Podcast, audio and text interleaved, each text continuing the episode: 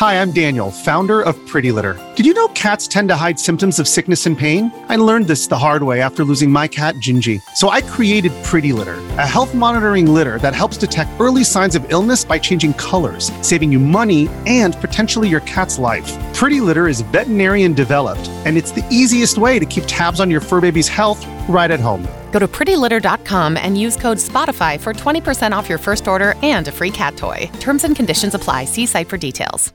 Hello and welcome to the Minigame Jukebox, the show that explores the storytelling power of video game music. I'm Michael Ferris. In the last episode, I touched on some of the roles that video game music plays, such as setting a tone, theme, and time and place. But one of the most important roles that music can play is evoking a specific character through their individual themes. You can learn a lot about a character just by listening to the music that plays whenever they make an appearance. For decades, character themes were reserved mostly for villains and boss fights. Take as an example the track One Winged Angel from Final Fantasy VII. This plays during your fight with Sephiroth, the main villain. And the striking string section and the Latin vocals when paired with his visual design, gives Sephiroth an operatic presence that would be severely lacking with a less distinctive cinematic score. However, given advancements in overall video game storytelling, character themes have taken a more subtle approach that is more inspired by modern TV and film. Listen to this piece from the first Mass Effect title. This music will be familiar to most players of the game as the music that plays when you die. However, this is also the main theme for Saren, the villain of the game. Having this music play multiple roles makes for a fascinating storytelling trick. Not only does having the music play when you die exemplify your failure, but also Saren's success. Conversely, when this music plays during cutscenes or other story focused events, it becomes a theme representing death and destruction. On a similar note, the Dragonborn theme in The Elder Scrolls V Skyrim plays a similar storytelling trick.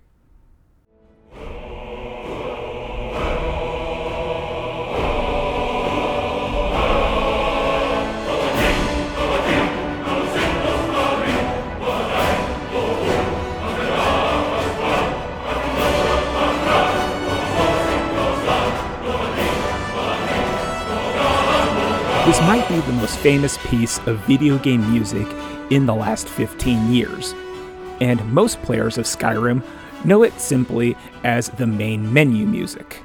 However, since this is the Dragonborn theme and you play as the titular Dragonborn, this piece represents your entire story. And with the non-linear structure of the game, every time you quit, start the game, and then listen to the music, every little bit that you play adds to the story of the Dragonborn. Now, of course, not every piece of video game music you hear must be some sort of musical storytelling trick. Sometimes a character theme will just exemplify their personality and story. Max and Chloe's theme from Life is Strange is a soft and soothing piece, representing their love and care for each other.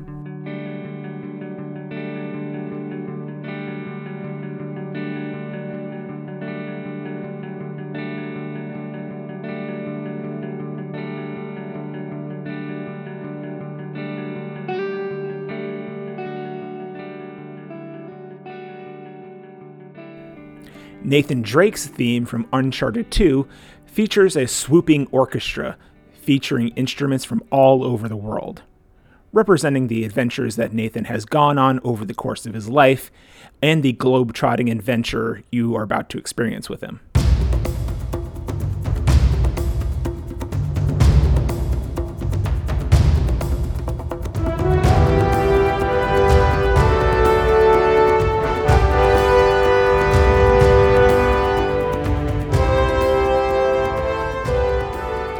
Music can be a powerful tool to help tell the story of our favorite video game characters. So, next time you hear the same piece of music when your favorite character arrives, think about what that music is doing narratively. What is this music saying about the character? This may help give you a deeper appreciation of the overall story that the game is telling. Thank you very much for listening. The executive producer for Lore Party is Abu Zafar. Minigame is written and produced by Michael Ferris. Follow Minigame on Twitter at Minigame Podcast and follow Lore Party at lore underscore party. Visit Lore Party at loreparty.com and email minigame at minigamepodcast at gmail.com. Thank you very much for listening.